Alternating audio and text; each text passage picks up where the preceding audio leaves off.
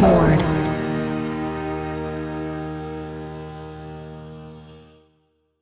ビルボードポッドキャスト MC の太田です。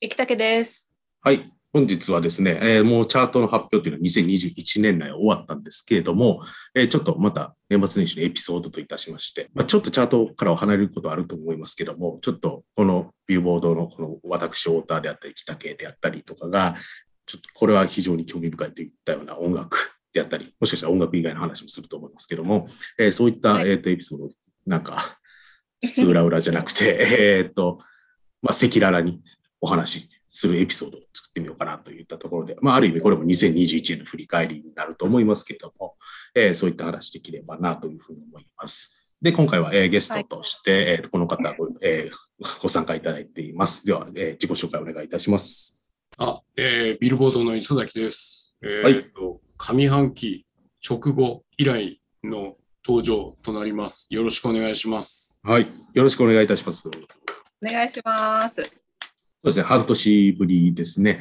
はい。ちょっと今回はちょっと、磯脇さんね、もう、ビルボード事業部の中でも、なんやろ、特筆するぐらいいろいろコンテンツを見てる方だともう思いますので、なんかいる、ね な、何を聞いて何を はい、何聞いて何見て何読んできたのかみたいなところは非常に興味深いところですね。はいね、あの、今年から割とテレワークが本格化したじゃない？つうか、もうテレワークじゃない？一年丸々そうですね。そうそうそう。で、だったので、あの、部屋模様替えしたんだよね。はいはいはい。で、模様替えして、自動昇降のテーブルにしたのね。で、うんうん。で、電気昇降か。で、それで就航、昇降するやつで、適度な映画の、映画を見るときの高さとか、音を聞くときのスピーカーの高さとか、サウンドバーを置いてるんだけど、スピーカー以外に。で、サウンドバーをどうやって置いたらいいかとかをずっとやって、楽しい一年を過ごしました。あ、室内環境をより充実化したっていうことですよね。そうね。個人的なトピックスはそこだな。うんうんうん。なるほど。なんか今年ぐらいか、今年ですよね、Amazon とか Apple Music とかの音が普通の会員でもハイレゾの音源が聞けるみたいなことを始めて、それによって室内環境をより充実させようみたいな人とかっていう、多分増えたと思うんですけど、伊崎さんその前からハイレゾで聞いてた？聞いてたよ、アマゾン。で、アマゾンで、なんだっけ、アマゾンのあの、あの、ハイレゾのやつで聞いてたんだけど、えっ、と、あ、Apple Music が変えるっていうことになって、そっちに変えたんですよ。はいはいはい。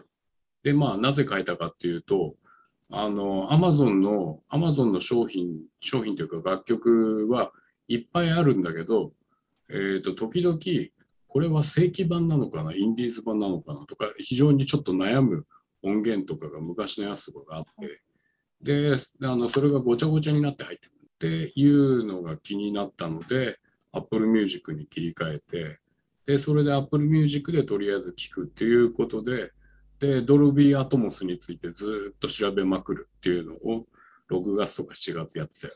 うんうんうん。あ、そうですよね。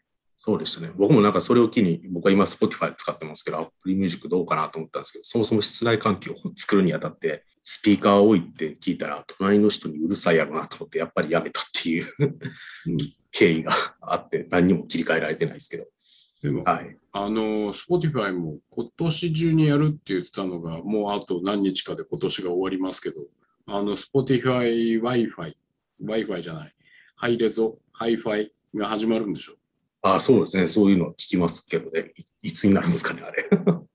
あの、そしたらなんかまた、あの、Apple Music の音の聞こえ方と、Spotify の音の聞こえ方は全然違うので、あの、うん面白いと思うよ。うんうんうんうん。確かに、そうですね。はい。結構ショックだったのが、こう、アナログの再発とか、まあ、あの、いろんな新作とかアナログも買ってたんだけど、アナログで再生する場合の音の、当然、ナチュラルに圧縮された音があるんだけど、えっ、と、アナログ風に。で、はいその音と、その音と、とりあえずハイレゾで聞いた時の音を比べると、ハイレゾで聞いた方が、デジタルで聞いた方がいいじゃんかっていう作品が割とあって、うんうんそれが結構、あの割とアナログとあのデジタルの聞こえ方が全然違うというよりも、こっちの、こっちの音源はこっちで聞いた方がいいなとか、そういうのが割といろいろあって、テレワークしながらも落ち着かない毎日を過ごしておりました。ああ、なるほど。アナログももう全然買ってないですね。うん。以前はよく買ってたんですけどね。えー、生竹さんってあそういうアナログとか買ったりします？レコード。私は全然レコーダーなえ、レコーダーじゃない、何でしたっけ？レコードプレイヤーですか？レコードプレイヤー？持ってないですし、ずっと CD とこのスマホの、なんていうの、スマホのこの、ここ。でしか聞いてないんで、そのはいはい。私全然わかんないんですよ、ハイレゾとか。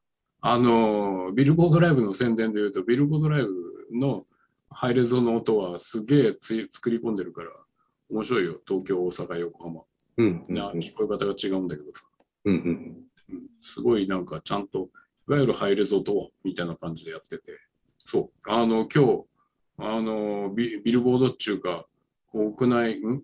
私の身の回りの音楽シーンのトピックス10個ぐらい上げようと思って頑張って考えてるんですけど、あの。その中であの動画配信はどうなのよっていうことをいろいろ考えていて、うんうんこの前、あのビルボードライブの某アーティストの配信で、ハイレゾで 4K の映像を出すっていうのと、普通の圧縮した音、音と映像を出すっていうのを両方マルチで出したことがあるんですよ。で、それで両方並べて聞けば気づくレベルの話ではあるんだけど、やっぱり 4K とかハイレゾで聞いた方が情報量が多いので、あのライブであの本番で聞いているあのリアルで聞いている時の感じはそっちの方がするんだなっていうことがすごくよく分かった。だから、あの山下達郎さんがそのハイレゾだったり 4K だったりその映像にこだわる理由はすごくよく分かる。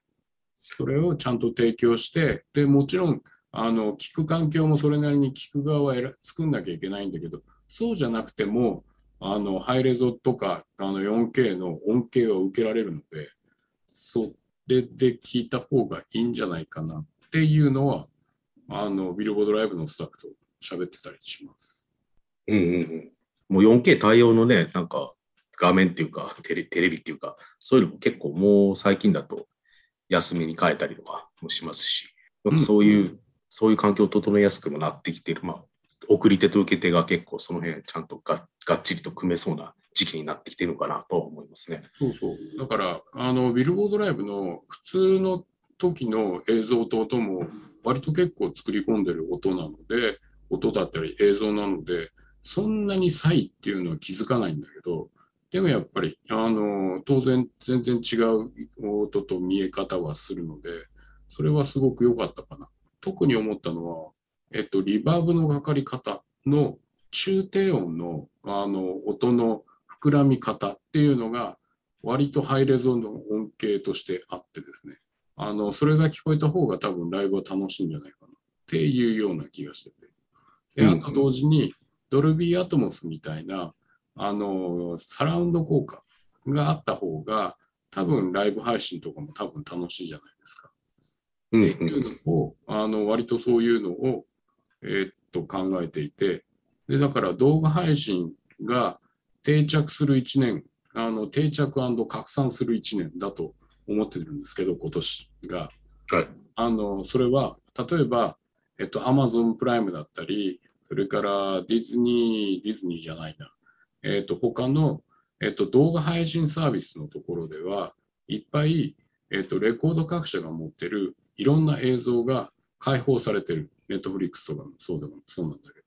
で、そういった形のいわゆる動画配信をアーカイブとして見るっていう視聴習慣をあの日本でも割と定着し始めていくっていう流れがあって、で、動画配信のシステムをあの去年のコロナの状態から、えー、と割とシステムをいっぱい作ってきているところで、クオリティのある担保された映像を出しているところと、まだまだやっぱり予算をかけられずに、あのあんまり良くないものをあの似たような値段で出しているみたいな、あの割とライブ動画配信も当たり外れがあるみたいなことをお金を払う側、ユーザーの方も分かり始めてるんだなっていう気がするんだろう。なので、ライブで動画であの生中継で配信する前にどのくらいのクオリティかっていうのを割と宣伝して安心してもらうっていうのが今後必要になってくるんじゃないかなって思いました。うん。なるほど。はい。といったような実験と、あと、君らにも一緒にやってもらっている TikTok の NEXTFIRE っていう特番のところでは、生中継で音と映像を圧縮してる、じょあのハイレゾが 4K とかではないんだけど、あの状況でどれだけいい音といい映像を作れるかっていう、しかも生中継で。っていうのをやったらどうなるかっていうのを割と追い込んでみるっていうのがテーマでして。なので、レコーディングスタジオで、で、それで音を結構作り込んでいくっていうのをやって、で、同時に映像もアーティストによってどういう形でやるのかっていうのを、あの、アーティスト加えて、あの、割と作り込むっていうのをやってみてる感じなんですよ。だから、ああいう感じでクオリティに関しての、あの、いろんな、あの、ノウハウが蓄積されていくと、多分、ちゃんとした映像っていうのを提供していけるっていうノウハウを持っている会社と、あの、とりあえず現状のままとりあえず頑張るぜってやってるところと分かれてくるのが来年かなっていう感じ。うん、なるほど。まあ来年はますますライブがよくやるようになって、もしかしたらまあフェスもおそらくやるであろうっていうタイミングで、生で音楽を楽しむことを改めて楽しいと感じる人が増えてくる中で、ライブ配信っていうのはやっぱりその生で見る音楽とはまた違うレベルとしてさらに高いものを欲求されることにはなるんだろうなという。もうライブ配信をやめるとかそんなことするわけがないので、もうこんだけみんなライブ配信業者いっぱいやって、オリジナルでいろんな技術を作ったわけですから、やっぱりそれを生かして2022年以降もやっていきたいと思っている事業者ばっかりだと思うので。そうだね。あと、海外だね。ああ、はいはいはい。はい。あの、海外に同時に配信していくっていう流れも、割と、あの、いくつかのアーティストで実験をしていってるっていうのも、いっぱい定着していくんじゃないかなって思っていて、なので、海外で、あの、オーディオストリーミングを、あの、より、まあ、回転、あの、配信数をどんどん増え増やしていくのと同時に、そこに動画に、あの、今やってるライブのものをくっつけていくっていうような、あのビジネスもあの広がっていくんじゃないかなって思います。うんうんうん。アーティストのプレゼンテーション的なものですな。そうですね。もう海外で聞かれている日本のアーティストとかね、いっぱいいますから、それこそね、夜遊びとかそういうのをやっていきそうですしね。うん。あの、どんどん増えると思います。はい。そうですね。じゃあ、これがはい。あの音楽トピックの第10位。第10位。このペースで9876543ってやっていったら、もう4時間とかになりそうですけど、あの、はい、冗談です。よかった。いや、こうやって僕喋りながら編集のこともちょっと考えたりしてるんで、なんか、いどれぐらい、どれぐらいかかるんやろうとね、思いながら喋ってるときたまにあるんで、まあ、全然大丈夫ですけど。えー、じゃあもうなんか、コンテンツそのもののお話とかにしていきますか？音楽そのものとか。そうですね。コンテンツそのもの。ああ、ゆふたけさんどうですか？最近良かったもの。最近、私から？ベスト5ぐらいをぐるんぐるんぐるんぐるなんか、第5位とかやってやっていこうか。そうあ第5位か。もう私、今年的、今年、私の今年、なんか第1位から第4位ぐらい、もうなんか同じアーティストぐらいな、そ のなんか、すごいその人しか聞いてなかったみたいな年だったので、はい。ななんかいいんじゃないですか？もうお二人、第5位とかで行行くなら、え、皆さん、エターナルズって見ました？ディズニープラスに降りてくるのを待ってるよ。1月12日か。もうすぐ出るみたいですね。はいエターナルズ、太田さんは見てないですか？エターナルズ、僕 MCU はほとんど見てないですね。あでもそうか。はい。でもいいですよ。どうぞどうぞ。エターナルズは。いや、過去方々から聞きますよ。エターナルズの話を。エターナルズは私今年見た映画の中でなんか結構印象的に覚えてるのは、まあ、なんかそうですねここ最近韓国の作品ばかりを見ていたから久しぶりにこういう映画の作品を見たっていうのもあるんですけど、うんエターナルズまあちょっとネタバレしちゃうのかあれなんですけど、私が好きな俳優、俳優になりなるっていうあのシンガーですね。もうこ今年から、今年来年からなんかもう俳優を主演映画をやっていく人がいるんです。もう元 1D の方なんですけど、はい。そう彼がまあなんか出てるんじゃないかっていうサプライズなんかネタがちょっとあったんですけどでもそれよりもなんか先に映画自体すごい綺麗な映像で、うん今までのマーベルって私的にはすごいもう街をどんどんどんどん爆発させ、うん。もう全部なんかもう都市がなくなっちゃうんじゃないかぐらいのそういうもうアメリカン的なそういう作品だったなと思ったんですけどエターナルズは、まあ、俳優さんがイギリス系の人が多いっていうのもありますああるし、まあ、監督があのクロエジャオでしょ？そうクロエ・ジャオさんがやってて、なんかやっぱりいつ今までのマーベル作品と違うなんか洗練された感じとかすごい土地感が出てたんですよ。うん。土地感。自然感自然感がすごい出てて、ネイチャーですね。はい。なんかすごい見てて綺麗だったんですね。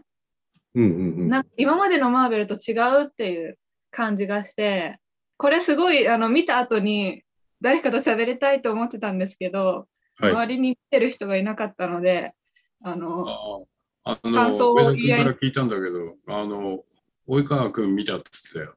あ、本当ですか？うん、及川君超面白かったって言ってたらしいよ。うん、で面白かったです。全文なんですけど。はい。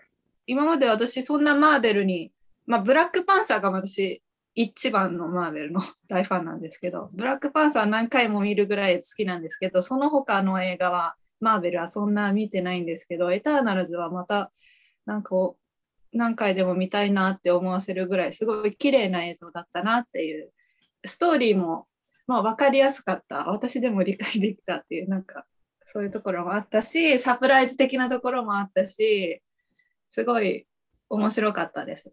うん、クロエ・ジャオ監督自体もなんかその大学時代にそういうなんですかじ人類学って言ったらいいんですかね。なんかそういうのを専攻していたっていう話も聞きますしそもそも前の映画ってノマドランドじゃないですか。はい、上映のタイミングで言うと。ノマドランドはご覧になりました？見てないんですよ。あ見てないですか。ノマドランドもまあネイチャーって言ったらネイチャーかもしれないですけどまああの家を持たずにまあ、キャンピングカーで土地を転々して、その場所その場所で仕事をしていく、えっ、と、まあ、女性を描いている、えーお話ですけども、まあ、そういう、そこにあるスピリットっていうのもエターナルズには入れているんだろう。僕見てないですけどね、エターナルズ。エターナルズ見てないですけど、周りの話を聞く限りはそういう要素入ってるんだろうなというのは、なんとなく感じましたけどね。はい。ただ見てないんですけどね。そうですね。でもなんかもう、MCU ってなんかもう映映画のレベルを超えてきてる感じもしますから、単なる映画っていうよりか、ね、ちょっと映画を超えた何かになってきてるような感じもするし、そうですね。その かなり入れないと。ね、だって今年もね、まあ、エターナルズ以外にもいろいろやってたじゃないですか、マーベルだったら。シャンシャンチーもうん。もそうですし、まあ、テレビドラマでもやってますよね。ワンダービジョンとかもやってたし、はい大変やな、マーベルファンってと思いながら見てましたけど。伊沢さん、MCU とかってどうなんですか？去年、えっと、私とほぼ同じぐらいのキャリアの人が某音楽出版社にいまして、で、その方がそのジャンルをものすごく愛する人で、で、菊池さんって言うんですけど、で、菊池さんがもうめちゃめちゃ好きで、で、あの飲むとそういう話をすごく教えてくれる。で、どこから見たらいいかっていうことまで教えてくれる。で、うん。飲んでる席だから全部忘れて、で、あの去年のタイミングであの割と時間が取れたのでマーベルものを全部見よう。じゃあどの順番で見たらいいかっていうのでネットで見たらいい順番とかいろんなの書いてあるのがあるんだけどとりあえず菊池さんに聞いてみようってやって菊池さんのこれは見た方がいい。これは見なくていいっていうのを教えてもらってでそこら辺を全部見たででとりあえずディズニープラスに入ろうと思っていたんだがとりあえずビートルズが始まるまで、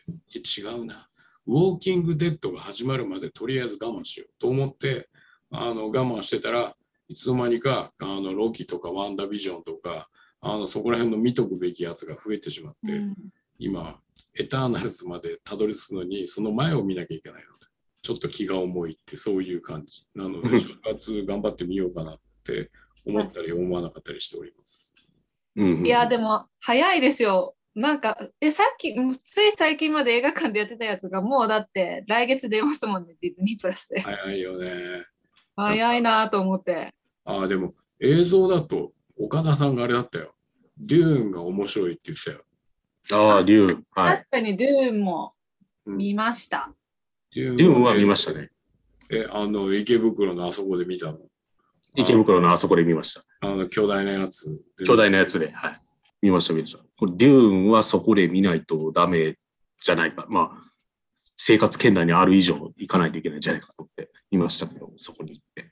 とりあえず、そうか、池袋か、めんどくせえなと思って、それで全然行ってないんですけど、はいはいはい。映像はすごかったんでしょ？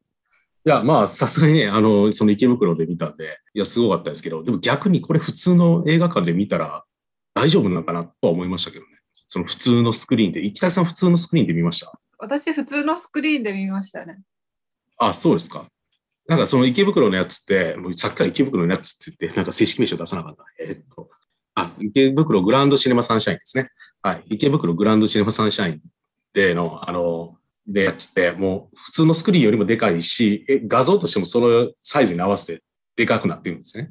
いうやつで。だから普通のシ、えー普通のシアターでは見れない部分まで見えてしまってるものになるんですけど、うんはい。これ普通のスクリーンで見て、なんか、この、おーすげえっていう感動っていけんのかなみたいなっていうのはちょっと疑問に思ってたんですで、なんか普通のスクリーン、通常のスクリーンで見た人の感想は聞いてみたいなと思ってたんですけど、普通のスクリーンでもすごかったでしょあーでも、その池袋の方がはるかにすごいんでしょうね。すごいって思った。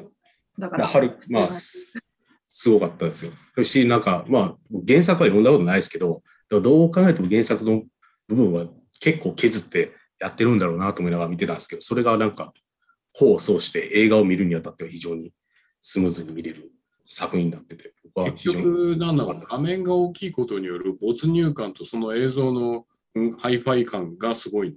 あ、そうです、そうです。はい。うんだから、たまになんかでかすぎてしんどいっていう人もいるみたいですけどね。没入感も含め。はい。それは何？プラネタリウムぐらいでかいの？プラネタリウム感があるプラネタリウム感は、多分前の列に行けば行くほど感じると思いますね。うん。で、前の列に行けば行くほどしんどくなってくるとも思いますね。あと首が、画面がでかすぎるので、ずっと上を向いて喋ること、えー見ることになるので、まあこれはしんどいかなと思いますけど。俺、没入感を得たくて、スター・ウォーズの、なんだっけな、この前のエピソードぐらいのところで、はい。とりあえず一番前に行ってみたいっていうので、一番前を予約して、それで行ってみて、で、ですっげえ首が疲れる状態でとりあえず見て、で、没入感を得てみようっつって目を見開きすぎて、コンタクトレンズが乾いていって、片目が落ちてなくなるっていう、うんうんスター・ウォーズ後半、ほぼ片目で見るっていう目にあったんですよああ、辛い。はい、なので、辛い記憶しか残っていないっていうスター・ウォーズになったんですけど、っていう意味では、そのドゥーンを見ても、また俺は目が乾くんじゃないだろうかと思ってしましまって、結局行かなかったんですね。ああ、まあ確かにその可能性は確かにありますよ。その池袋に関しても。なるほど。あまあ、そうですねあでもあの、見てみたいな。ということで、はい、長くなりましたが、はい、じゃあ、太田君は？え、映画ですか？第一。映画、映画じゃなくてもいいんだよ。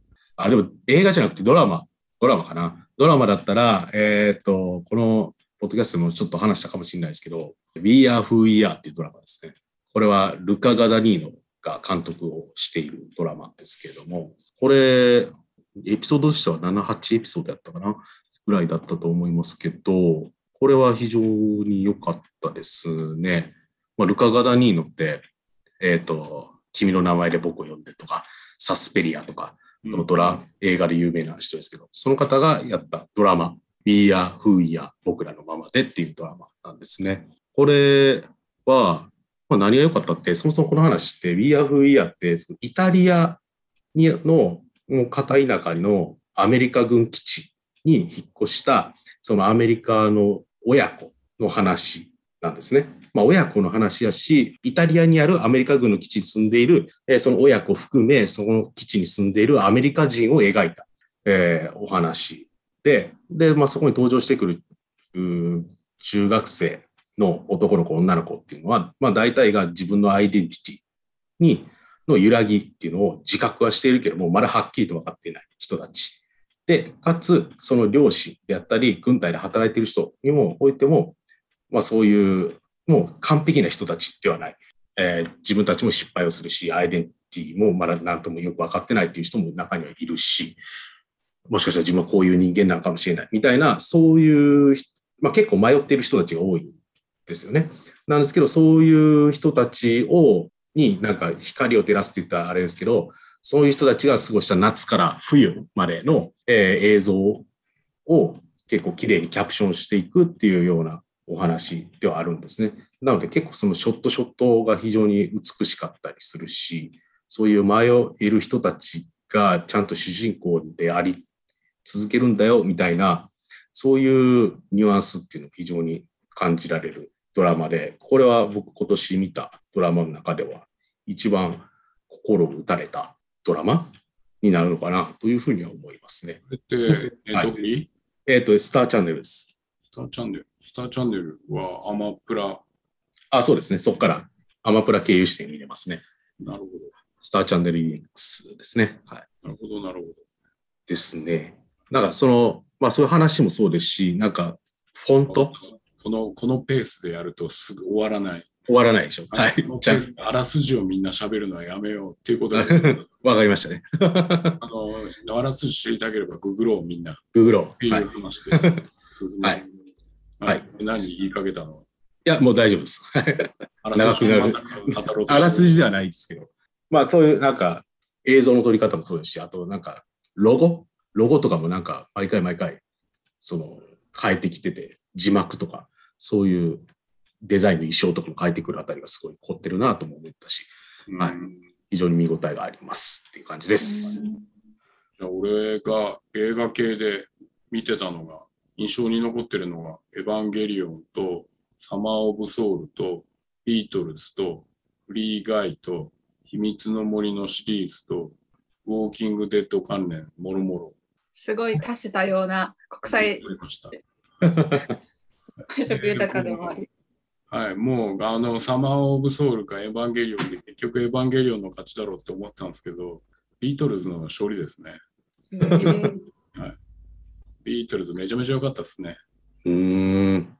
あ、そう、あ、見てないな、まだ。はい。はいあの、あらすじは当然言いませんが、4人のアーティストアーティストがビートルズっていうバンドに、バンドに偶然集まって、で、ちゃんとビートルズで会った時にも自分の才能をちゃんと伸ばして、ちゃんと開花させていって、今彼らはここにいるっていう感じの作品になっていて、で、その周りの人たちのスタッフとかも、あの、すごくどういった感じで作られていくかっていう意味で、いわゆる音楽をこう作る側である人たちとしては、割とみんな見た方がすごい共感できる話になってるし、多分、あの、特にあの音楽というふうに固定しなくても、あの、いろいろ何かを作ろう、やろう、頑張って、あの、アウトプットしてみようっていうふうに考えてる人たちは、見たら絶対おもろがいいところがいっぱいあるなって思いました。はい。あらすじは言わない感想。はい。はいはい。了解です。まあ、個人的にはあとビリー・プレストンかっこよかったっていう感じかな。うん。キーキーボーディストなんですけど。はい。でございます。はい。第5位。はい、映画。映画。あれ、今、映画でそれぞれいいのを言ったっていう感じですかね。僕、ドラマです。ドラマですけど。ここでこう多少こうあの興味を維持、興味っていうか、これビルボードじゃないのかよってきっと思われると思うので、ビルボードっぽい話をインサートすると、最近悩んでるんだけどさ、はい。ビルボードのチャートインサイトあるじゃない？はい。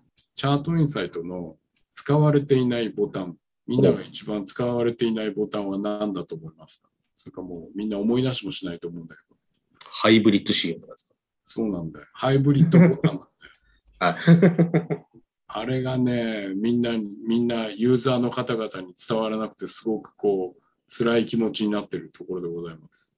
なるほど。確かに僕も意識してないと使わないかもしれないですね。あの、ゆきささんが一言も喋らないっていうことは、あったかしらってそうやって思ってるってことですか？いや、ピンク色のこうやつでね。丸が 3つのやつ。あのーチャートのさ、8種類のデータを集めて、複合ソングチャートを作ってるわけで、で、この8つじゃなくて、これとこれとこれを足したらどうなのっていう質問がすごくよ多かったんですよ。だったので、これとこれとこれを足したらこうやあのこういうランキングになりますよっていうのを説明するためのハイブリッドボタンっていうのは一番右か、右から2つ目にピンク色のボタンで作ってるんですけど、まあ、これが使ってもらえないっていうのが悩みでして。まあはい一瞬このピンクのボタンなんだって疑問に思う人が多分多いんでしょうね。そうなのよ。8指標あって、8指標でもない、これは一体何なんだろうってで。っていうのが一つ目の障害で、もう一つの障害が、このハイブリッド指標は、バズとコンタクトとセールスの3つのうちから1つ選べる仕様になってるっていうのも、を理解するのにもう一段階必要になってくるっていう。ね。そうですよ。で、まあ、えっと、まあ、上田君とも喋ったり、あの、まあ、君らとも喋ったりするんだけどさ、あの、チャートインサイト、じゃあ今後どうやってやるよっていう話をしていて、あんまりみんなに言わないんだけど、本当はこのハイブリッド指標どうしようっていうのは、本当は君らに言いたくて、うんえー本当はここに、えっと、せっかく切り替えがもう一個あるわけ、一個入れてるわけだから、ここに UGC のチャートと、あの、それからヒートシーカーズのチャートをここでボタン切り替えて出せるようにしたら便利かなって思ったりはしてるんだけど、そうすると、8指標とは違う別のチャートがここに入ってくると混乱するんだろうかっていうのが私の最近の悩みです。うーん。確かに。だって、エメの残響参加がヒートシーカーズには絶対入ってこないですもんね。そうなの。で、だから、あの、UGC とかヒートシーカーズのところのチャートで、あの、割と上位に来てるや、上位に来てるやつとか、ここで同時に見れたら便利かなっていうのを思ったりしてるのね。っていうのと、あと、押してもらえないボタン第2位がですね、表示期間ですかね。ああ、はいはいはい。はい、これ、有料会員になったら、これがアクティブになるんだけど、表示期間を設定して、で、それで表示期間を設定すると、それこそ月間のランキングとか下半期、または2年分ぐらいのランキングとか3年分ぐらいのランキングとか、好きなように期間を設定して、あの一気に生成することができるので、これを使うといろんなものが見えてくるんですけど、これがまあ誰も押してくれないね。なるほど。でもまあ、でもそれ毎週毎週期間を設定して見る人ってなかなかいなくないですか？まあね、まあ、にしても少ないですか？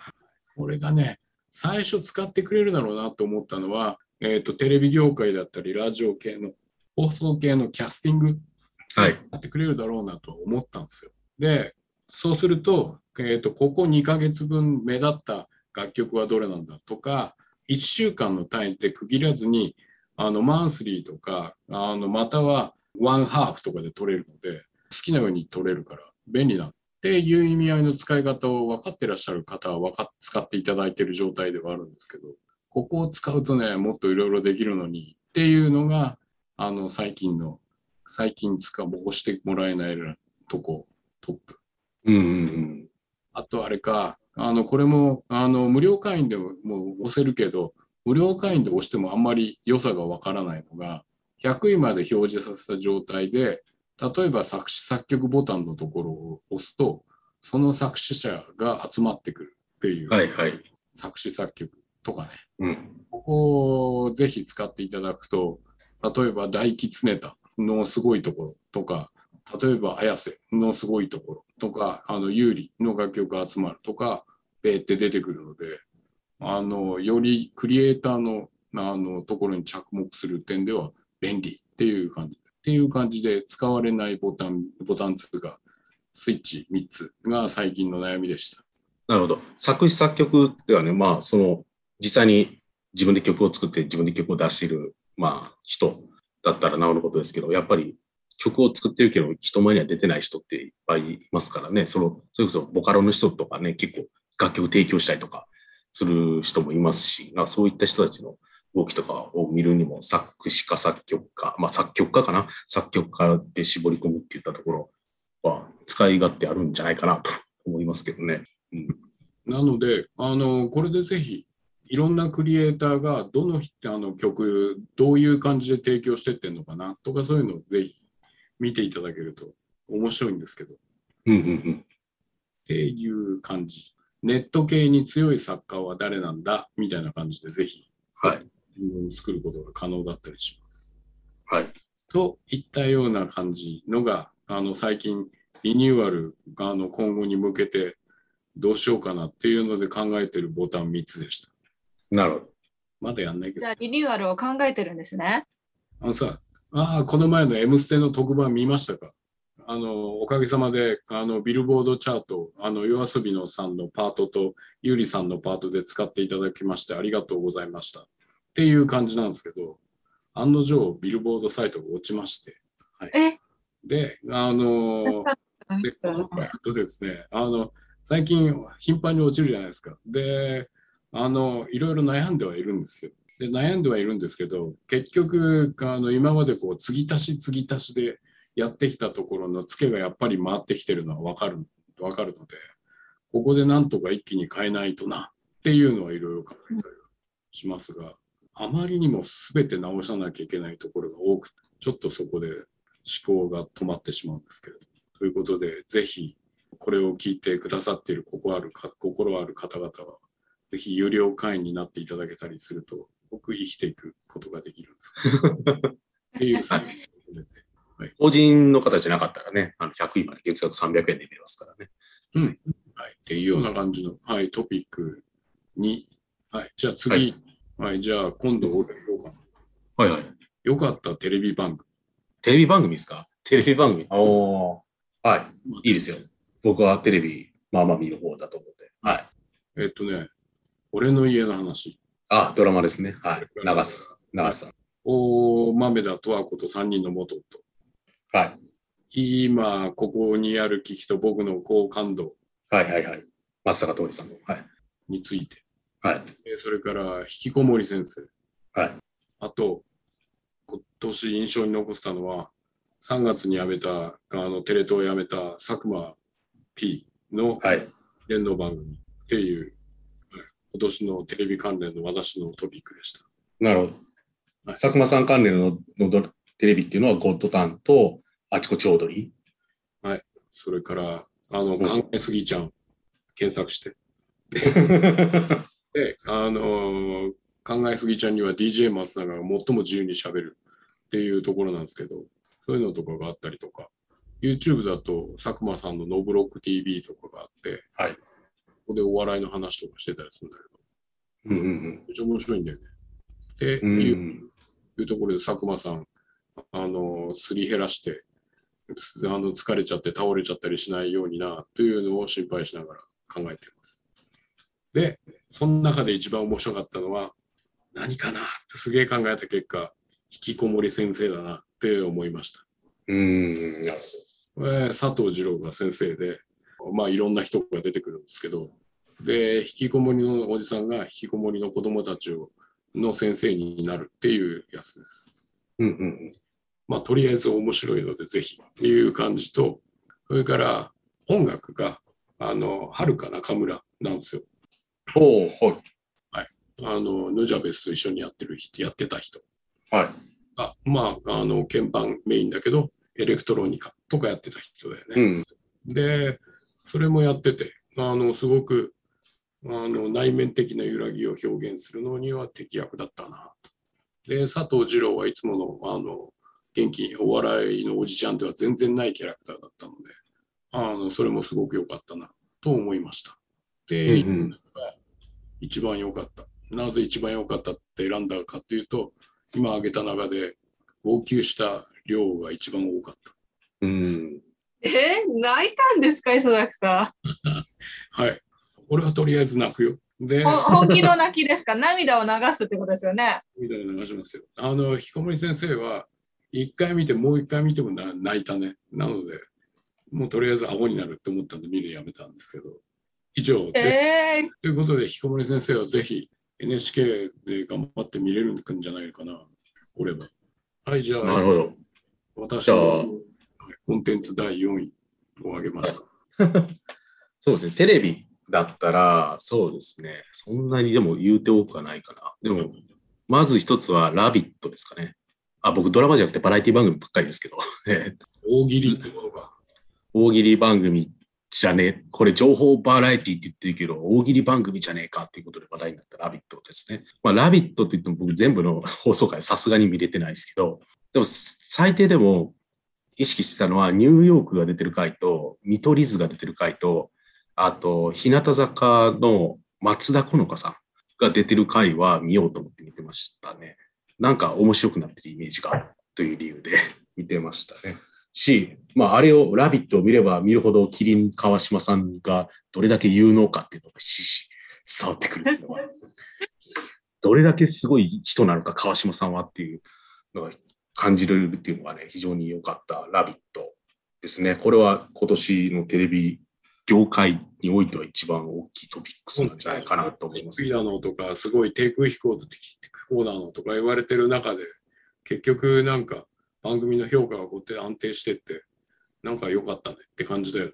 そうですね。なんか、話題を作るのが非常にうまい番組でもあるし、なんか、コアファンはすっげえ多いんやろなっていう。で、まあ、コアファンが多ければ、ちゃんと分かってないですけど、この辺の視聴者層にさえ届いてれば OK だろうとか、そういうふうに作ってやってるんだろうなと思って、それは非常に面白かったですね。で、えー次が、えーまあ、これは今年に限った話じゃなく、もうここ数年ですけど、アベマ TV のチャンスの時間ですかね。あれは、まあ、今年じゃなく去年か3年、4年ぐらい前から見てますけど、チャンスの時間っていうのは、あの、千鳥が MC の番組ですけれども、結構若手芸人さんが、あの、出てくるんですよね。で、そこの選別って結構、今後来るだろうなっていう若手の芸人が、今思えばチャンスの時間に出てたよね、みたいな、いうような人たちの人選が多いですよね。今年の M1 に出てくる人たちとか、大体もうすでにチャンスの時間にはすでに出ていて、どんだけ無名でも出ていて、みたいな。ゴッドタンの佐久間さんが拾うのとどっちが早いん個人的にはチャンスの時間の方が早いイメージがありますけど、マジで？はい。あでも、ゴッドタンとチャンスの時間の制作陣被ってるところはあるんで、へえ。はい。その辺はでももしかしたら近いかもしれないですね。はい。っていう、まあ、チャンスの時間は面白かったですね。で、今年も面白かったという感じですね。特にランジャタイの企画とかすごく面白かったですね。なるほど。はい。はい。で、三つ目は、えーこれは超最近ですけど、素敵に帯ライフですかね。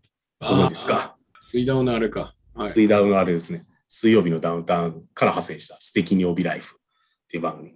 まあ、概要は見てくれって感じなんですけど、ちょっとややこしい話だからこれ言っといた方がいいかもしれないですね。あの、水曜日のダウンタウンの企画の中で、あ、本当ドッキリっていう企画をやって、嘘みたいな番組を始めると。で、この嘘みたいな番組を真剣に取り組んだやつに本当にその番組をやらせるっていう本当ドッキリっていう企画があって、その番組名が、嘘みたいな番組名が素敵に帯ライフなんですね。この素敵に帯ライフっていうのを帯番組が始まるっていう体で、えー芸人さんに、えー、とアプローチして、で、それで本気でやりますって言ったのがニューヨークで、で、そのニューヨークが MC としてやった番組が素敵に帯ライフっていう、あの、着物の帯の番組なんですよ。着物の帯だけで深夜に1時間やったっていう。面白かった。とんでも、あの、過程を知ってりゃ面白いです。なるほど。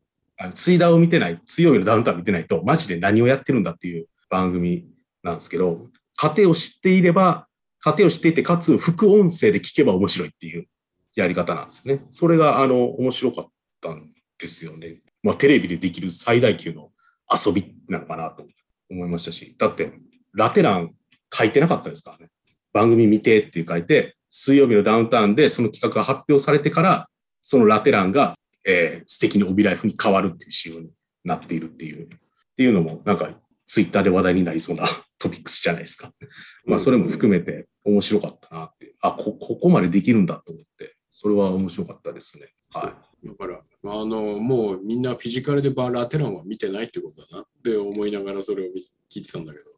ああ、そうですね。まあ、フィジカル、まあ、新聞のところはもちろん番組に出てなってますし、まあ、テレビの D ボタンで、テレビでも番組表は見ることはできると思うんですけど、そこも番組未定になってましたからね、水曜日のダウンタウンが始まるまでは。はい。じゃあ、じゃあそれもどっかで見よう。はい。面白いです。はい。あの、配信もされてるので、見ていただけたらなと思います。っていうのは、まあ、今年のテレビだったらこの3つかなと思います。生田さんはそんなテレビ見てなかったでしたっけ？私はそういう、あの、お二人が言うような、そういう地上波のテレビとか全く見てないです。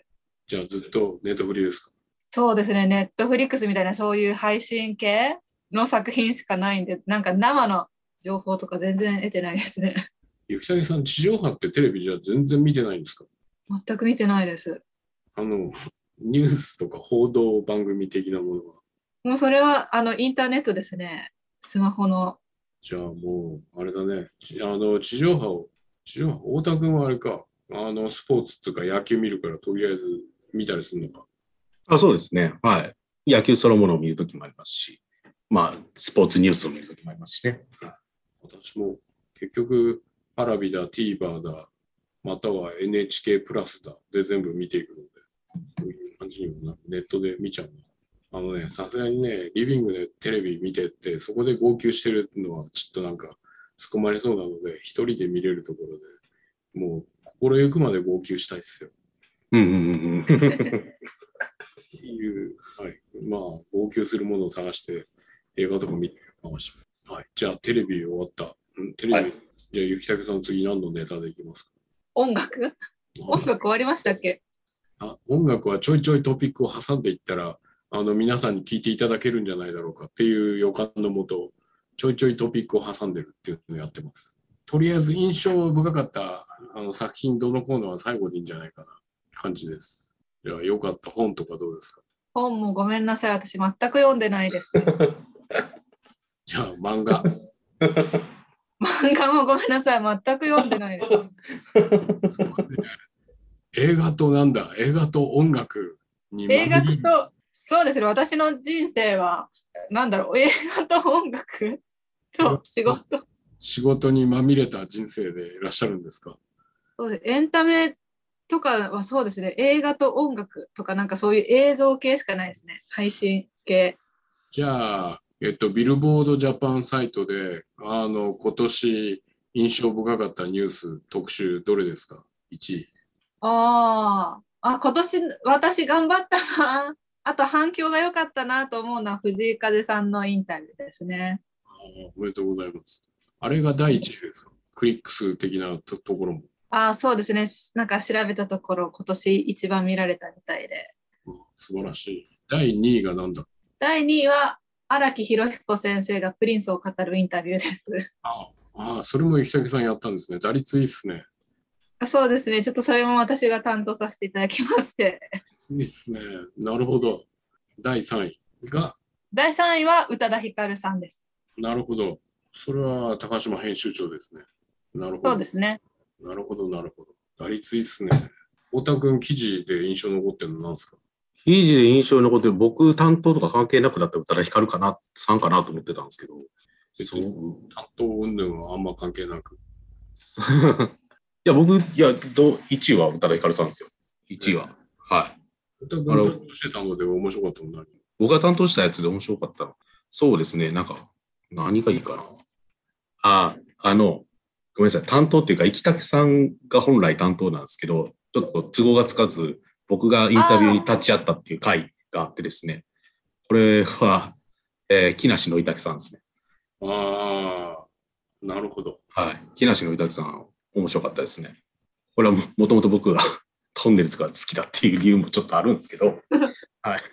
そうですね。それを太っ払って考えても面白かったですね。はい。な本当、アーティストっていうかもう芸能人だなと思いながら、なんか読めますね。はい。それが面白かったです。私はあれですね、日本でこの前12月から始めた TikTok の新チャートと、あの、アメリカの Twitter の新チャートですかね、が、あの、面白かったかな。で、ちょっとこう、真面目な話をするならば、TikTok のチャートのところは、今までの計算の仕方と違う計算の仕方をしてるんですよ。詳しいことは言えないんですけど。っていうところと、それから TikTok のいろいろな指標あって、これも詳しいことは言えないんですけど、TikTok に集まるいろんなユーザーのアクティビティをあの数値化していって作ってるので面白いっていうところ。でこれができるんだったら、この8種類のチャートもこういうことができるんじゃないだろうかって考えてはいるんだけど、なかなか一層変数が複雑になっていくのでどうしようかなって思ってるやつでございます。といったようなところと、えっ、と、ツイッターのチャートのやつは、えっ、と、多分君らは知らないと思うんですけど、10年ぐらい前に、えっ、と、アメリカでツイッターのチャートは一瞬できかけたことがあって、それが、あの、一旦、あの、できなくなって、で、もう一回復活させたっていうところが、チャートディレクターつうか、えっ、と、シルビオさんのなかなかの執念深いところが見えて、非常に面白いなと思います。だから、シルビオさんがやりたかったことは、グローバルのビルボードのチャートを作ろうっていうのは去年達成して、で、今年、あの、もう一個やりたいっていうのは、ウィークリーじゃなくて、もうリアルタイムでチャートを書き出すっていうのをやりたいっていうのを、もう10年以上前から言ってたので、それを実現させていったっていうのはすごいなって思います。といったようなところが、あの、ビルボードのサイトでいうの一番トピックでしょうか。はい。じゃあ、テレビ番組やった、映画やった、で、漫画読んでない。なら俺とりあえず言おう。はい、どうぞ。僕も寄ってないんで。はい。あの、鬼滅、はい。アジン、はいはいはい。総合帝壊すべし、はい。ミステリという流れ、はい。スキップとローファー、はい。早々のフリーレン、はい。異国日記、はい。無能の鷹、はい。女の園の星、はい。インハンはい。ド、もっといっぱいあるんだけど、はい。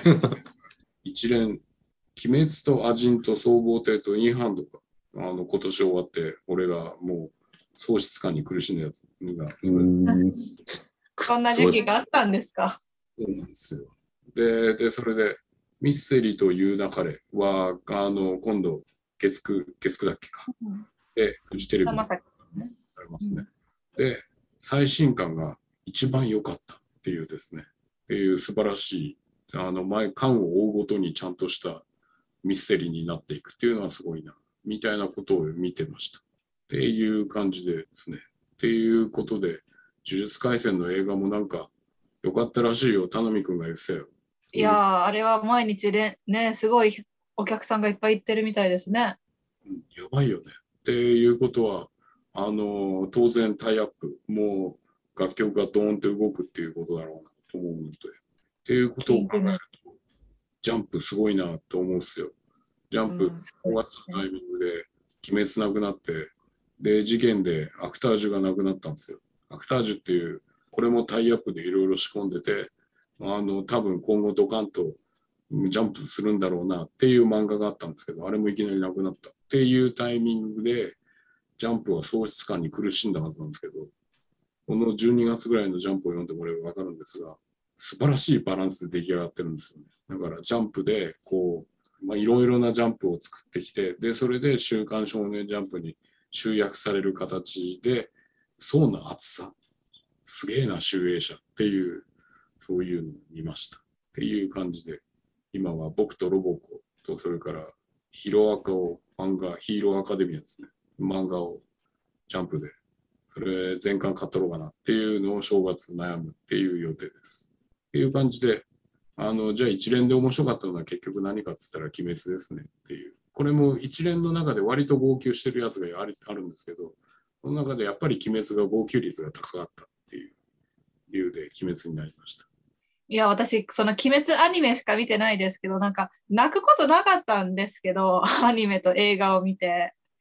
やっぱ泣けるんですかね感受性がないんかないやいやいやいや、あの映画になったあれあれを週刊のとタイミングで俺は読んで、あ、もうこのコミック、これはもう単行本で絶対買わなあかんやつだっていうことで俺は買ってったので。っていうことで、うん鬼滅を全く読んだことがないオタ君は、鬼滅はどんなお話だと想像するのかな。ああ、進撃の巨人にあげるの忘れた。進撃もこの今月、今年終わったやつ。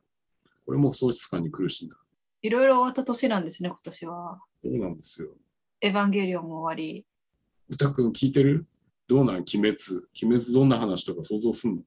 ああ、想像する限り、なんか、忍者なのかなって思ったりとか、CM 見てて思ったりししてる感じですかね。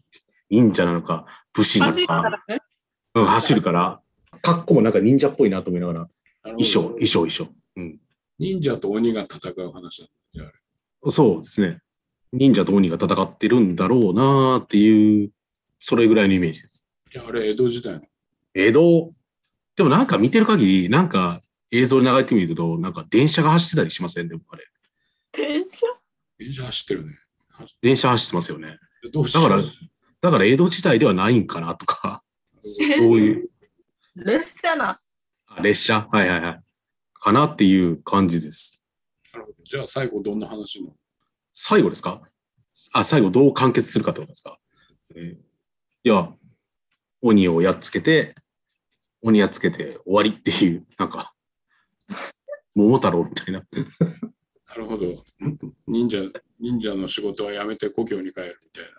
そんな感じ。いや、まあ、忍者が鬼やっつけて、何か宝を得て帰るみたいな、みたいな、宝、宝って言ってもなんか、それはなんか、金銀財宝とかそういうのじゃなくて、なんか友情とかそういうのなんかなとか思いますけどね。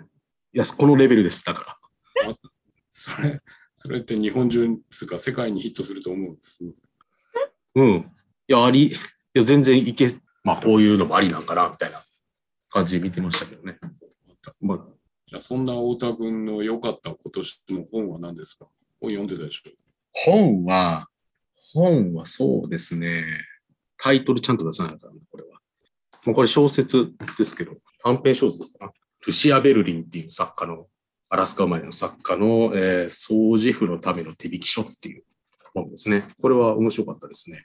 まあ短編集でいろんな作品がいろいろ入ってる話ですけども、まあちょっとアルコール依存症の人なんですね、このルシア・ベルリンさんって。で、苦しんでいて、その苦しんでた体験から元にしたお話っていうのが、えー、といくつか入っているような話ですけども、えーこれは面白かったですね。うん。面白いっていうか、面白いっていうか、こういう表現があるんだと思いながら読んでましたね。はい。なるほど。それは第一位。これ面白かったです。はい、一番だと思いますね。まあそんないっぱい本読んでるわけじゃないので、あれですけど、まあこれは今年面白かったですね。そもそも今年の本なのかっていうところが微妙ですけなるほど。ど、なぜならこれ第一釣りが2019年ですからね。なるほど。まあ今年読んだっていうところが面白かったですね。俺が読んだ本って覚えてるのが3体。3体、はい。それから令和元年のテロリズム、はいはいはい。ヒルビリー・エレジー、はい。気流警察白骨街道、はい。それからコロナ後の世界うん。とかを読んでました。うーん。令和元年のテロリズムって磯部亮さんが書いたやつそうそうですよね。はい。コロコロナ後っつうか、まあ、最近のこう SNS とかの、つうか、今年1年結局読んでたのが、読んでて考えてたのが、権威主義と民主主義の話と、それから排除の論理とか、いろんなことの前提を疑うこととかをいろいろなパターンにおいて考えたり、あの実践したりとかをやってたんだけど、で、で、あの、それに関連した本を結局全部読んでいたっていう感じでありました。はい、結局一番面白かったのは3体ですね。うん。3体はね、多分、あの、ネトフリでやるから、ケースローの人たちが、あの、とりあえずそれは見てもらった方がいいんじゃないかな。うん。あ、もう話が出てますね。そうですね。ので、あの、そっちを先にやるか、または本を読むかですけど、本読んだらすごいよ。あの、もうめくるめく世界、うん、センスオブワンダーって感じですよ。っていう感じ。はい。なるほど。3体と、ビートルズと、引きこもり先生と、鬼滅。はい。これで4つ。これで4つ。はい。なるほど。僕は We Are Who We Are、えー、掃除婦のための手引き書、テレビは素敵に帯ライフにしようかな。一応。とかになってくるのかな。ちょっと漫画は該当なしですけども。はい、じゃあ、ゆきたけさん、あの、音楽と仕事にと、なんだ、映画にまみれた1年で、そのうちの音楽は何だったんですか？ちょっとなんかここで言うの恥ずかしいんですけど、私、今年、そうですね、5月ぐらいから今、今も現在なんですけど、あの、2PM にハマってまして、ははい。もうずーっとそればっかり見てました。見てるというか、音楽聴いてたっていうか、なんかこの、全く知らなかった、彼ら2008年ぐらいから活動してたみたいなんですけど、全く知らなかったので、なんかこの十何年間を1、2ヶ月で全部見たぐらいな。なんで？きっかけはあの俺俺にとってはそうそう2000何年のタイミングからチャートを賑わせていた人のイメージはい。であるので、今このタイミングで 2PM にはまる理由がわからない。まあちょっと、まあなんか思う、まず思うのは、まあ私去年なんか韓国ドラマいっぱい見は見て、多分私のインスタグラムはあ韓国ドラマ好きな人なんだなって多分バレてるんですよね。で、まあ韓国ドラマ系のなんか映像誰かが投稿するやつとかパパパ出てくるんです新しいドラマとか。で、そういうのでなんかいろいろ見ていくうちで、ヴィンセンツォあったじゃないですか。うんヴィンセンツォ私見てたので、見てたんですけど別になんか投稿を見てたわけでもないんですけどパッと出てきたんですよ。それがそのヴィンセンツォに出てるオクテギョンだったんですね。うんでもオクテギョン私からしたら俳優のオクテギョンしか知らなかったんですけど歌ってるオクテギョンが出てきたんですよ。ほうほうそれを初めて見た時になんかなんかえー全然人が違うみたいになってでその映像がすごいかっこよかったんですね。本人が。それで初めて映像の方を見てみたら、あ昔から日本語でも歌ってたんだとか、韓国でそんなやってたんだみたいになって、すごいなんか新しい発見があって、逆に私、その全くゼロだったんで、掘るものがいっぱいあったんですよ。CD からライブから、なんか過去のドラマとか、なんかすごい掘るものがいっぱいあって、それを掘るのにすごい時間かかかけてやってましたけど、今年なんか6月に5年ぶりにみんな兵役行ってたんで活動してなかったんですけど5年ぶりに6人で復活したんですね。私それにタイミングよくカムバックを見ることができたのでそれでなんか逆に今までは過去の映像しかなかったんですけどちょっと昔っぽい映像しかなかったんですけどミュージックビデオとかも最新版を見てそれもすごいかっこよかったのですごいと思ってすごいね。じゃあ何？あのファン、ファンダムの方にもあの結構ハマった感じですか？あ、でも、なんか、個人的には、その昔から追いかけてる人にはかなわないなって思ってるので。なんか、そんなに CD を何枚も買うとか、今までやったことないし、なんかそこまで行っちゃいけないのかなという、なんかリミッターがあるので、やってないんですけど、あ、でも今年なんか初めてそういう韓国系の CD を買って、なんかみんなが熱中するのってこういうものなのかみたいなのをすごい BTS がみんなハマるのはこういうことなのかっていうのをちょっとなんとなく分かった気がして。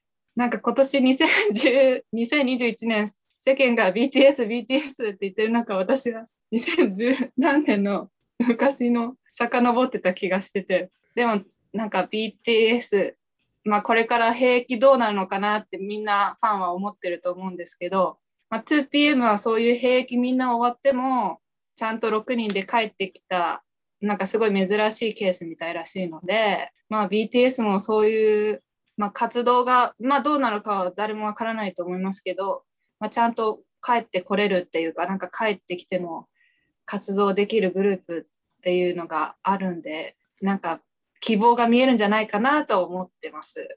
なるほど。じゃあ、K-POP ファンにしても。あの BTS 帰ってきても 2PM みたいにちゃんとパワーダウンすることなくパワーアップしてむしろいけるんじゃないかと。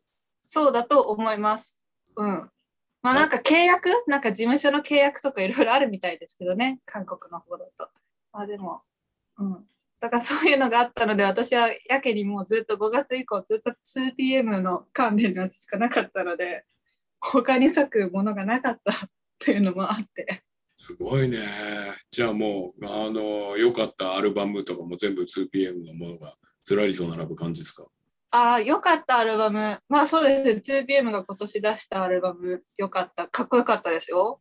みんな30代になってもかっこよかったですし、ホールジーも結構良かったんですけどね。私的には。なるほど。で今年一番聴いた曲は2013年の 2PM の曲でした。あーすごいね。すごいね。そういう感じなのに、ウィークリーでジャパンホット100を紹介してもらうっていうのはなかなかすごいことだな。だから、そうですね。なんか自分的にはいろいろ聴いてたなと思って。そうか。すごいね。頭の中 2PM なりながら藤井風のロングインタビューとかやってるってことですね。すそうです。なるほど。なかなか大変な暮らしをしてらっしゃいますね。そうですなんか自分的にもこんなになんか一つのアーティストうわーっとなんか深掘りするのってなんか学生時代以来だなと思ってすごい楽しかったですけど。なるほど。はい。じゃあ、太田君は？僕今年1年振り返ったら、多分今までよりラテンは増えたなと思いますね。ラテンミュージックとかレゲトンとかラテンとかそういったあたりのところは増えた印象ありますね。なので今年だったら DJ スネークとかラウ・アレハンドロとかセバスチャン・ヤトラとかもそうなのかな、えーとかそういう人たちをよく聞いていたっていう1年、まあ、1年って言っても特に後半ですかね、になるのかなと思いますね。あのドラマでナルコスメキシコ編っていうのがあって、それの最終シーズンが今年配信されたんですけど、まあ、やっぱそれ以降ちょっとメキシコへの熱は熱いなと、ラテンは熱いなというのがますます出てきてですね、まあそういう曲を聴くことが多かったっていう感じですかね。まあ昔のレジェンド的な人たちも聞いたりとか、フアン・ガブリエルとかも聞いたりとか、まあそういう人をよく聞いていた一年だったなと思いますね。なんか、ノリが楽でいいんですよね。ビートも、ビートも速くないし、暑いじゃないですか、最近。日本って。日本どころか世界とだと思いますけど、地球温暖化で。はい。暑いと速い曲聴けないんですよね、もう。ゆっくり、ゆっくり、ゆっくり踊れる曲が、本当にますます心地よくなってきて、なんかこれ今後多分こういうラテン系、もっと言えばなんかスペイン語圏の曲とか、僕の中で増えてくるんじゃないかなと思うし、世界的にももっと聴かれるようになるんじゃないかなとか思ったりとか、っていうのが今年の1年かなっていう感じですかね。もう南米、南米聞いてると面白いよ。うん、そうですよね。ああとは、あの、中南米に行っちゃって、中米を掘ると、それも楽しいよ。うん、そうなんですよね。中米南米で、なんかその昔のその伝統的な音楽っていうのもそうですけど、そういう中南米、中米の人たちのポップシーンの楽曲であったり、そういう人たちがアメリカに渡った時にどういう曲を出してるのかであったりとか、そういうのをいろいろ、まあ、2022年以降多分聴き続けるんだろうなっていうようなモチベーションですかね。うん。各地のあのランキングって見れるじゃん。あの、はいはいはいそれでストリーミングすると楽しいよ。そうですよね。うん。そうですね。面白いですね。あれは。ちょっとその割合増えましたね。はい。これやろうかな。えっと、俺が一番聞いていたのは、アーニー・ディフランコでした。はい、調べます。誰だろうああともう一個。えっと、アーロ・パークスでした。あアーロパークス、はい。を一番聞いてました。で、でそこら辺を聞いて楽しんでいました。はい。うん。なる人はググろう。特にアーニー・ディフランコは大事だ、このアルバムっていう感じで聞いてました。でレボリューショナリーラブですか？そうです。日本人だと、日本人で一番聴いてたのはですね、夜な夜なウィークエンダーズですね、を一番聴いていて、で、あと女性だと、ヒリ、ヒリのベスト、2016年、あれを聞いてましたね。ああと、あの、キリンジ、兄ちゃん。あの、兄ちゃんしかいないけど、あの、キリンジのこの前出たやつは、初めてお兄ちゃんの兄ちゃんらしい、つうか兄ちゃん、兄ちゃん、兄ちゃんがキリンジっていう感じのいいやつでした。っていう感じでした。じゃあ、来年来る新人は誰ですか？期待の新人。急に来ますね。藤井風はもう新人じゃないよ。新人じゃないし、もう来てるくないですか？一般的にはでも知られてないよね。知られてんの？いいやー、知られてるでしょ。十分知られてると思うんですよ。嘘。え、だって、だってさ、紅白歌合戦があのタイミングで藤井風さんが出ますって言ってる時点でもう世間の認知度は相当高いと思ってるからこそあのタイミングで出してくるんじゃないですか。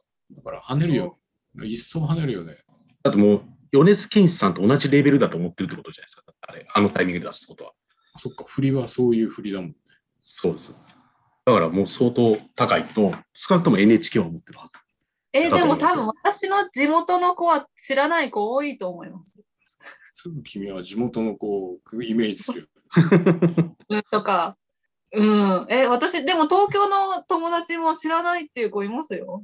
じゃあ、っていう位置の藤井風は、じゃあ、とりあえずじゃあ、もう絶対来年ヒットチャートの上に。うん。じゃあ来ます。えっと、中村佳穂はどうですか？これも紅白できっと再発見というか、再認識されて跳ねませんかね？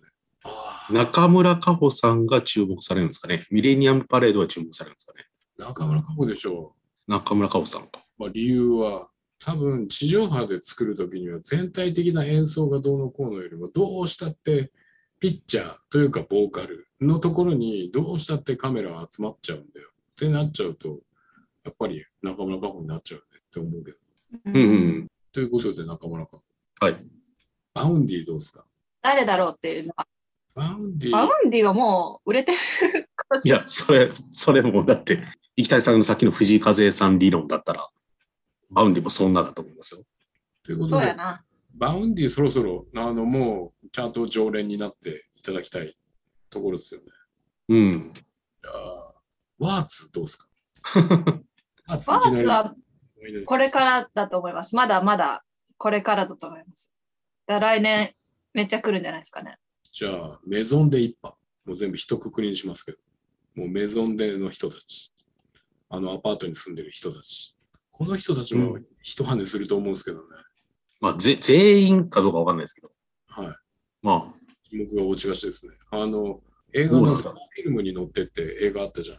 あ、はいはいはい。言ってないんだけどさ、あれの、あの、主題主題歌を歌っているコーディ・リーって知ってます？あ、知ってます。はい。あれの、あの、主題歌、エイリアンと熱帯夜。あの曲良かったんですよ。うんうんで、もう一跳ねしないかなと思ってるのはコーディ・リーです。あとうん。なるほど。まあ、そのコーディ・リーさんの存在自体はもう名前はちょいちょい広まっているなとは思いますけど。あと、はコーディ・リー、ヒートシーカーズっぽいなってちょっと思ってます。うん。あと、ヒートシーカーズに入ってきてほしいの、ピープルワンかなっていううん。若い人たちがいるんですけど、この人たちもいいな、はいいいと思いますなるほど。来年ぜひ、うんはい、個人的に来たら嬉しい。ああ、そうです。どうですか？そうですね。まあ、ちょっと正直、 Vaundy とか藤井風は、あの、僕の中ではもう大ヒットしてる人たちの中に入ってくるので、もうちょっとあまり知られてないところっていうのもあれですけど、って言いたいなと思いつつ、新人ではないですけど、KM さん、KM、はいアルファベットで KM、あの、ビートメーカーですけども、この、っていうかもう2021年の日本人で考えたら、今年 KM の年やったなとも思ったりもするんですね。僕の個人的なところですけど、楽曲提供とか、まあ、KM さん自身もアルバム出しましたけども、ちょっとあまりにも完成度が高すぎるって、隙があまりにもなさすぎて、ちょっと完璧な、完璧やったな、今年特にって思ったんですけど、ビートメーカー的に言うと、 STUTS じゃないの？トラックいや僕の中では KM ですね。ちょっと。楽曲提供数とか考えても KM はちょっと、一般的な認識どうからい考える STUTS 一般的な認識で言ったら STUTS ですけど、なんですかね、多分 STUTS だと思いますけど、いや、ちょっと一般的な認識で STUTS だから、ここで STUTS っていうのもなんか、あれだなと思ったんで、ちょっと KM の存在を忘れてはいけないですよっていうことで、ちょっとここに言わせていただきますけど。そうですか。知りたい。グローってやつですね。はい、そうです。はい。ちょっとこの KM さん、それこそね、そのチャートでいう作曲家のところで、ちょっと沸かしてくれる人になるんじゃないかもしれないかなとじゃあ、い言う期待も込めてます。はい。 NEXT FIRE をプロデュースするブッキンガーとして、今年の NEXT FIRE で一番パフォーマンス印象に残った人とかいますか？あ ?6 月の特番とか1月の特番含む。変態紳士クラブ、かっこよかったですね。よかったね。はい。あれは、あれはやっぱり有観客で、あ、有観客のああいうライブ、やっぱりフェスとか、どんどん出ていったらもうファン増えると思いますね。あれは本当に。そうそう。M ステの特番でさ、 BLOOM VASE でやってたんですよ。で、ブルームはいはい。よかったんですよ。で、あの、まあ、それのいあの3時間ぐらい前に、 Creepy Nuts が出てたの。で、両方見てて思ったんだけどさ、とりあえず、ヒップホップしてるとカメラをこう、不安定に揺らしながら、あの、ラップしてる人に寄ってくじゃん、とりあえず。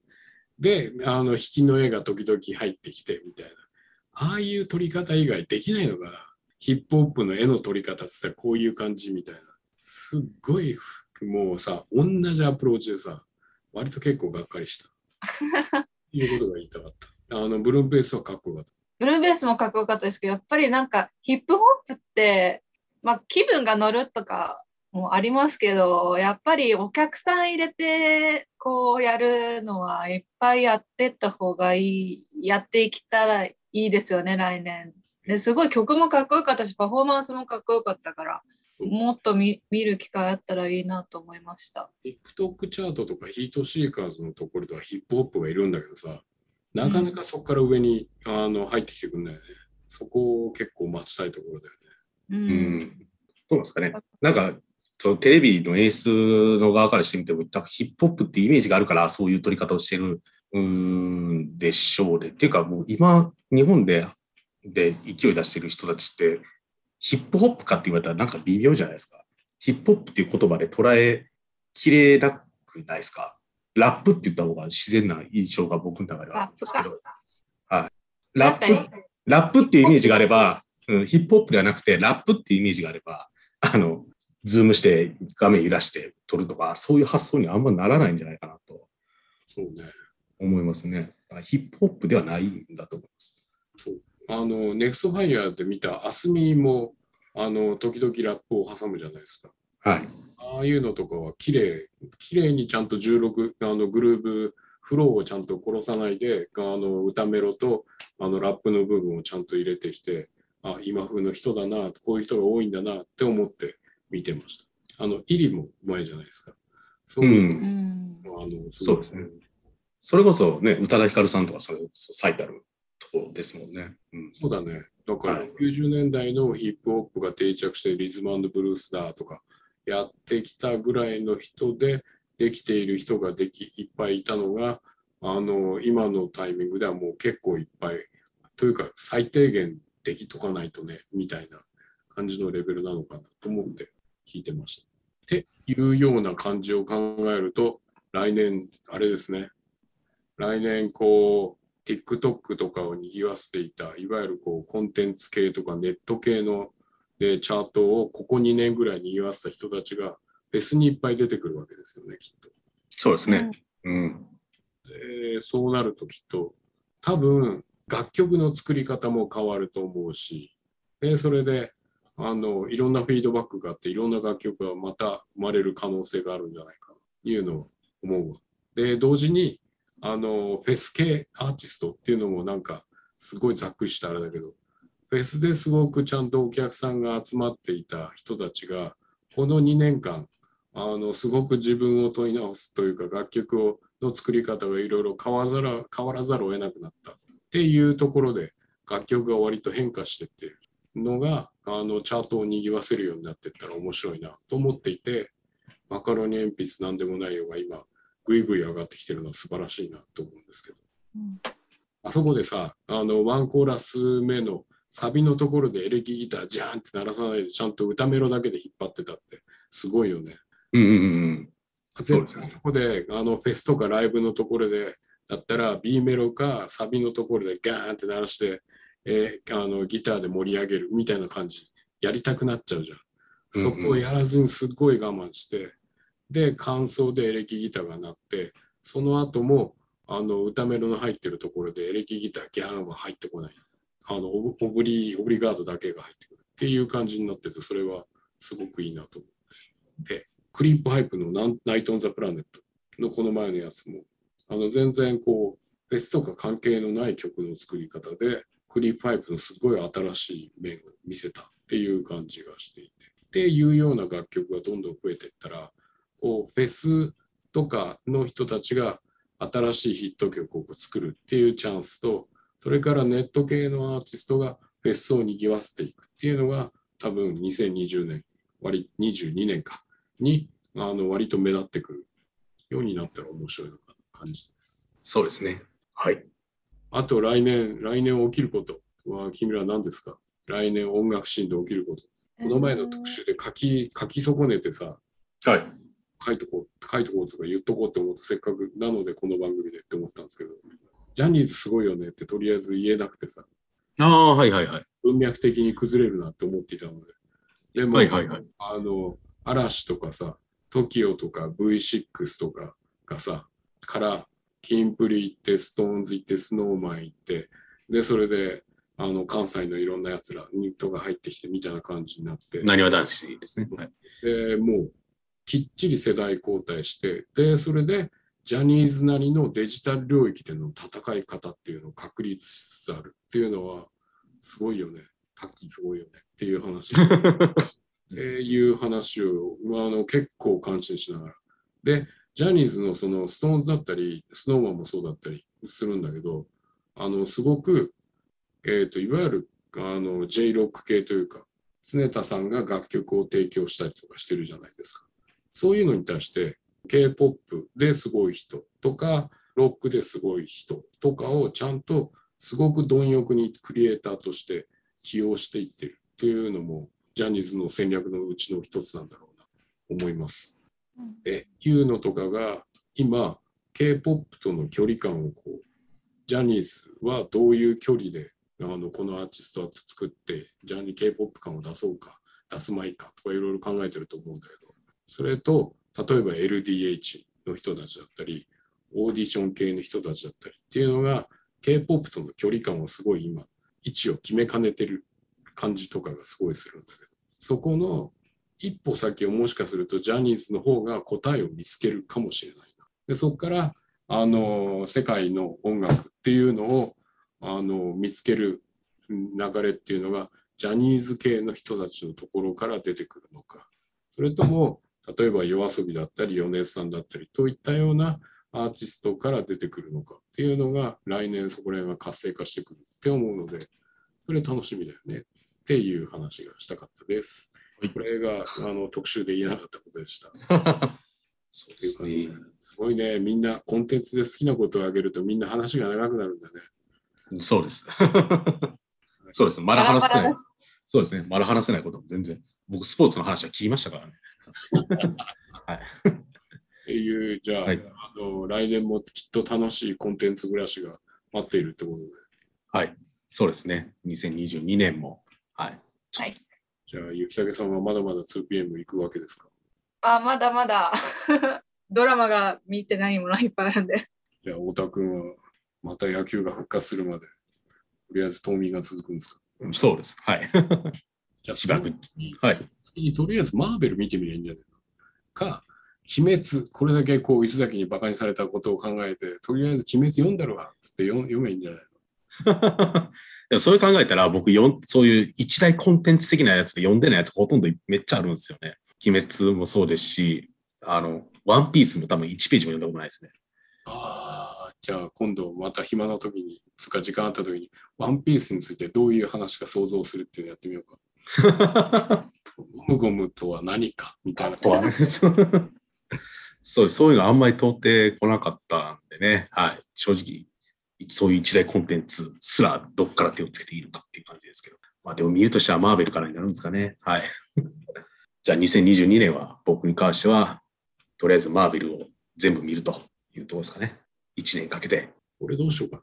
俺何したらいいと思う？ええそうですね。コンテンツ暮らしにまみれてますけど。うーん。健康で、健康でいていただければ。